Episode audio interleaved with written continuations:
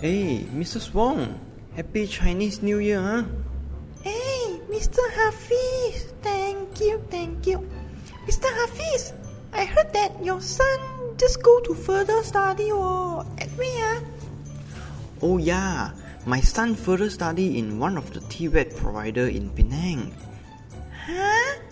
TVET? What is TVET?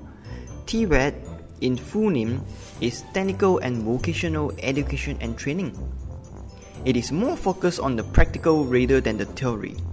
Focus on practical? How? Uh?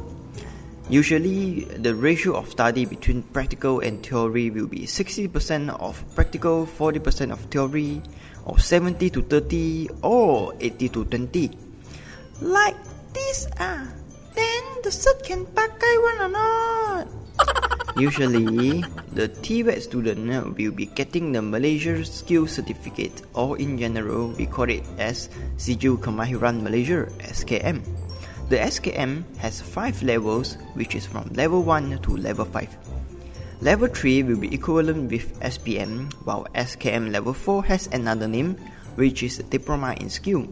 Then another level up is SKM level 5 which is equivalent with Advanced Diploma in Skill.